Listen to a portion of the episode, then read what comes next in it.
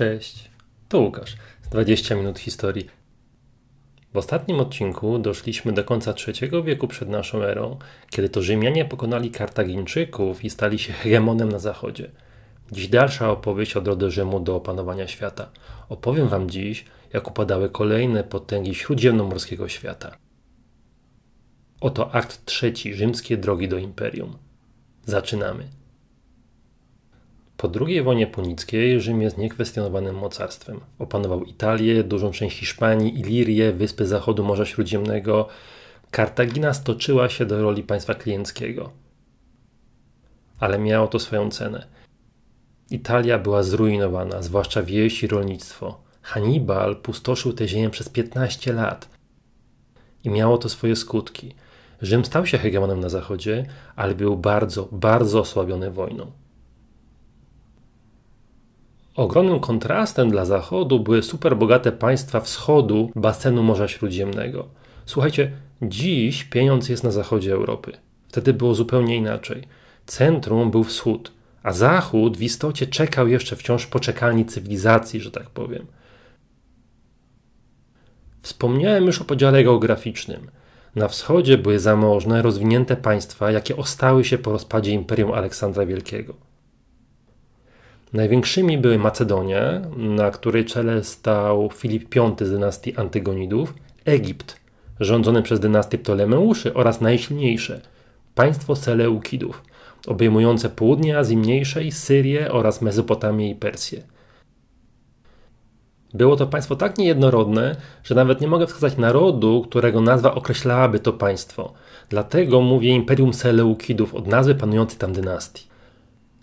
Na jego czele w czasie, o którym opowiadam, stał Antioch III, zwany Wielkim. Ostatnio opowiadałem wam o pierwszej wojnie macedońskiej, kiedy to Rzym starł się po raz pierwszy z Macedonią, gdy jeszcze trwała druga wojna punicka, a Hannibal święcił triumfy. Wówczas Rzym z pomocą sojuszników Związku Etolskiego, czyli Konfederacji Miast Środkowej Grecji, zdołał utrzymać Macedonię na dystans. Rzym dotknął wówczas jednak macedońskiej strefy wpływów. I teraz, zaraz po zakończeniu wojny z Kartaginą, w roku 200 do Rzymu przybyli posłowie z Rodos oraz Związku Etolskiego ze skargą, że Macedonia atakuje wyspy Morza Egejskiego, a nawet Ateny. Posłowie donosili także o sojuszach i waśniach pomiędzy hellenistycznymi potęgami. Oto Macedonia i Seleukidzi dogadali się przeciwko Egiptowi, który miał tego pecha, że na tronie zasiadał kilkuletni chłopiec. Antioch III Wielki Seleukida miał atakować posiadłości egipskie na Morzu Śródziemnym, zaś Filip Macedoński Królestwo Pergamonu w Azji Mniejszej oraz wyspy na Morzu Egejskim, a nawet Ateny. I Rzym, mimo zmęczenia II wojną punicką, zdecydował się na interwencję przeciwko Macedonii. Pomimo wycieńczenia wojną z Kartaginą, Senat zdecydował się na kolejną wojnę. Decyzja ta jednak nie przyszła łatwo. Pierwsza decyzja Senatu o wojnie została zablokowana przez Zgromadzenie Ludowe. Ewidentnie lud miał dość walk, chciałby żołnierze wrócić do domów. Dopiero potem udało się do wojny lud nakłonić. Powstaje tu pytanie, dlaczego mimo ruiny Senat pakował się w kolejną awanturę i to z tak poważnym przeciwnikiem jak Macedonia. Tak się zastanawiam, czy oprócz polityki nie mogło tu chodzić po prostu o odsuwanie problemów w czasie. Po zakończeniu walk z Kartaginą Senat mógł mierzyć się z problemem każdego kraju po zakończeniu wojny. Problemem demobilizacji rzeszy żołnierzy. Pamiętajcie, że armia rzymska była wciąż armią obywatelską. Żołnierzami byli chłopi, którzy mieli jakiś majątek, a Italia była zrujnowana. I wyobraźcie sobie, że oto na te zniszczone wsie wracają zaprawieni w bojach zdemobilizowani żołnierze. Wracają z wojska, ale nie mają do końca do czego. Coś takiego grozi wybuchem społecznym, tworzeniem się zbrojnych band, anarchią wręcz. A jakie jest panaceum na rzesze wojska bez zajęcia? Kolejna wojna. Może było też inaczej, może była potrzeba polityczna, bo Macedonia wchodziła w zbyt mocny sojusz z Seleukidami. Może chodziło o to, by przeszkodzić Macedonii osłabiać sojuszników Rzymu. A może była to po prostu okazja do łupów dla najbogatszych, a chłopem żołnierzem nikt się nie przejmował. Jakby nie było, to pojawiła się opcja walki w Macedonii, czyli oddali daleko, z przeciwnikiem już raz pokonanym, a przy tym bardzo bogatym. Bo Filip rozpychał się wówczas nad Morzem Egejskim. Szachował miasta państwa Grecji poprzez utrzymywanie załóg wojskowych w trzech twierdzach, które sam nazywał kajdanami Grecji. Mowa tu o Koryncie, zaraz przy wejściu na Pelopones, Halkis, czyli obecna Halkida na Eubei, niedaleko Aten, i Demetrias w Tesalii, czyli nieco bardziej na północ. Te trzy twierdze pozwalały szybko interweniować w całej Grecji. Poza tym, lądem nic bez ich zgody i wiedzy przemaszerować nie mogło.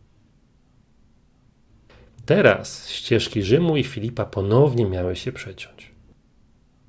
W dwusetnym roku rzymskie siły wylądowały w Grecji. Po dwóch latach walki, negocjacji, dowództwo nad Rzymianami objął konsul Tytus Quinctius Flamininus. Miał wówczas jedynie 29 lat.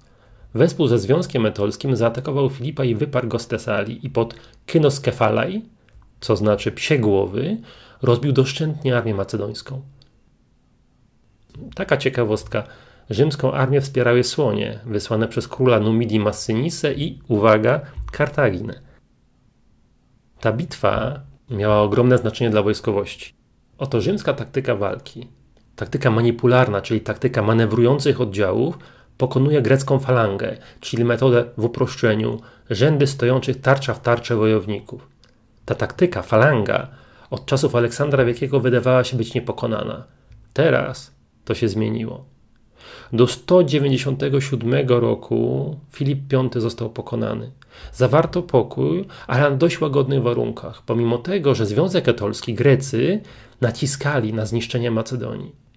Flamininus jednak się nie zgodził. Obawiał się, że upadek Macedonii zachwieje równowagą w regionie. W interesie Rzymu nie było aż takie wzmacnianie greckich polis zrzeszonych w tym właśnie etolskim związku. Filip V po prostu wycofał się z Grecji, wydał Rzymianom twierdzę kajdany Grecji, które teraz oni obsadzili, ponadto wypłacił Rzymianom kontrybucję i miał im wydać flotę. Co ważne, do Rzymu pojechał także Demetriusz, syn Filipa, jako zakładnik. Potem na igrzyskach w Koryncie Flaminus uroczyście ogłosił wyzwolenie Grecji. Ogłosił, że odtąd, mamy rok 197, Rzym daje miastom Grecji wolność, że zostają uwolnione od obcych załóg, od konieczności płacenia haraczu oraz że mogą się rządzić same. Wywołało to w świecie greckim euforię, szał radości. No i oczywiście te wyzwolenia, oczywiście te wyzwolone miasta państwa greckie od razu zaczęły się spierać i konkurować. To był istny kocioł. W końcu Rzym Grecję opuścił, ściągając jednak przy tym ogromne skarby. Tak właśnie skończyła się tak zwana druga wojna macedońska, w której Rzym, tak na poważnie po raz pierwszy, bo wojna z lat 215-205 była w sumie taką podjazdówką, utarł nosa jednej, z potęg wschodu, czyli Macedonii. Pokonując Filipa jednak, Rzym wmieszał się w rozgrywki dziedziców Aleksandra Wielkiego. Jak już mówiłem, największym graczem był tu Antioch III, król Imperium Seleukidów. Była to nieotuzinkowa postać. W 197 roku był już ponad 25 lat na tronie. Przez całe panowanie toczył wojny mające na celu konsolidację państwa. Udawało mu się wcale nieźle, no przynajmniej pozornie kontrolował, ale także na podstawie porozumień z lokalnymi władcami państwo o sporym potencjale, także w zakresie możliwości pozyskania rekruta. Pozornie była to siła znacznie przekraczająca możliwości Rzymu. Do konfliktu rzymsko-seleukickiego doszło na skutek intryg Królestwa Pergamonu z Azji Mniejszej oraz z drugiej strony wspomnianego już greckiego Związku Etolskiego. Tutaj na chwilę przystanę, by opowiedzieć Wam o tych państwach. Zwłaszcza Pergamon jest ciekawy. Państwo to leżało w Azji Mniejszej, w dzisiejszej zachodniej Turcji, na wybrzeżu Morza Egejskiego i obejmowało m.in. Troję. Królestwo Pergamonu wykroiło się z państw powstałych po Imperium Aleksandra Wielkiego, a rządził w nim ród Attalidów. Ciekawe jest w nim to, że ono jako sedno swej polityki uczyniło lojalność i sojusz z Rzymem, czasie omawianych tu wydarzeń władzę dzierży król Eumenes II, polityk cwany i bardzo sprawny.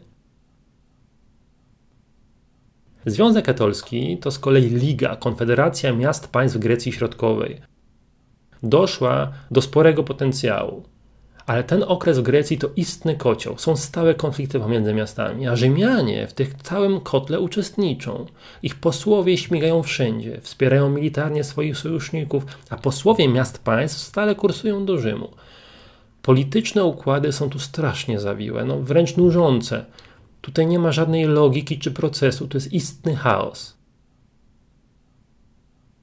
Około 197 roku przed naszą erą sytuacja jest taka, że Związek Katolski, jeszcze niedawno sojusznik Rzymu w wojnie z Filipem, zmienia front i wysyła posłów do Antiocha III z prośbą o interwencję przeciwko Rzymowi. Związek Katolski po prostu oczekiwał więcej niż od Rzymu otrzymał. Pergamon z kolei, czując, że tak powiem, oddech Antiocha na plecach, opowiada się jednoznacznie po stronie Rzymu i stara się nakłonić Rzym do wojny, gdyż wie, że w razie pokoju taki sąsiad jak Imperium Seleukidów będzie dla niego zbyt silny. Po prostu nie da się koło niego istnieć. Sytuacja międzynarodowa nabrzmiewała coraz bardziej. Trwały działania dyplomatyczne na razie. Rzym słał posłów do Antiocha, ale też do sojuszniczych miast państw. Seleukida z kolei się obruszał, że czemu Rzymianie mieszają się do spraw Azji, skoro on nie miesza się do spraw Italii. Sytuację dodatkowo komplikował fakt, że oto Antioch udzielił schronienia wygnanemu z Kartaginy Hannibalowi. Ostatnio opowiadałem, że po II wojnie punickiej Hannibal pozostał w Kartaginie. Po kilku latach jednak wdał się spór z lokalną arystokracją, która zmusiła go do ucieczki.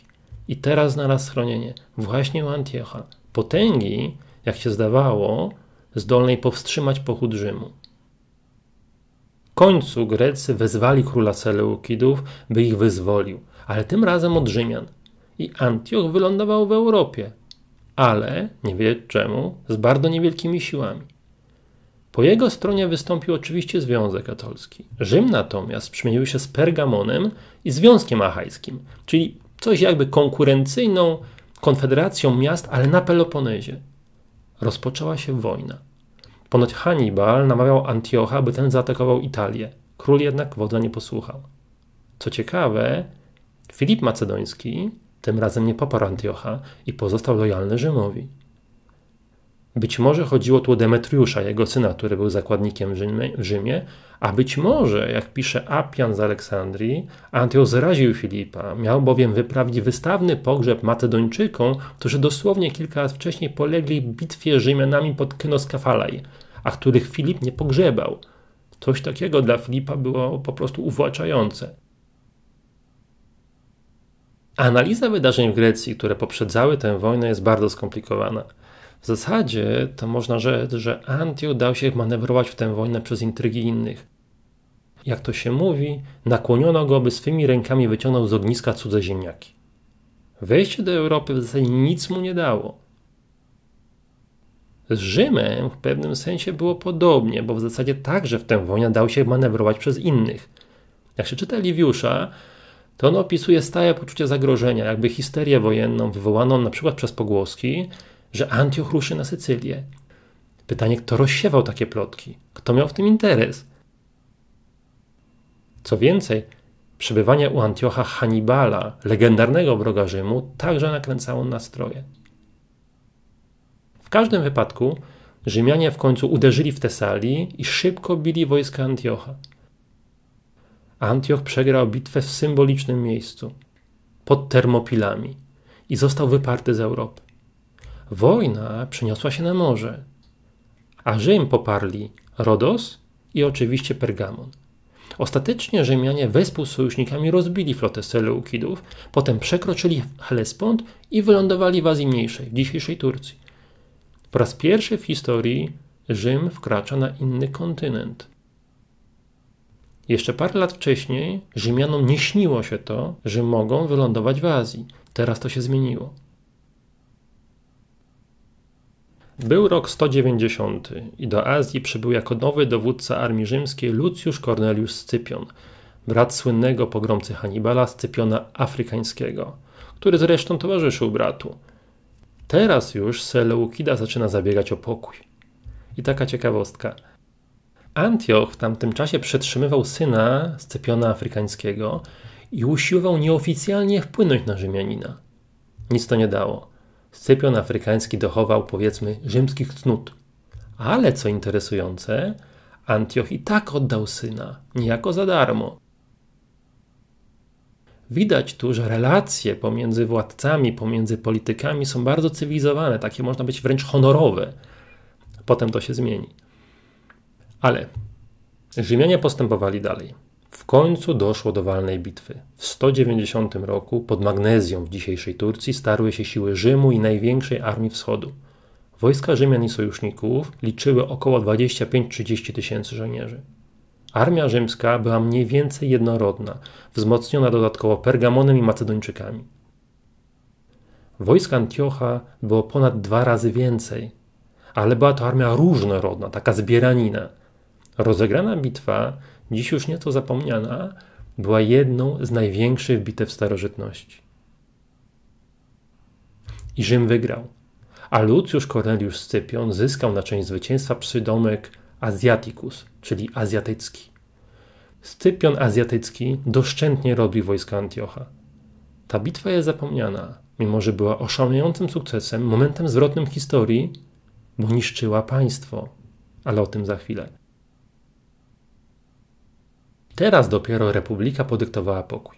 Zawarto go w 188 roku. Antioch nie tylko, że musiał wycofać się z Europy, to także z niemalże całej Azji Mniejszej. Musiał wypłacić też gigantyczną kontrybucję.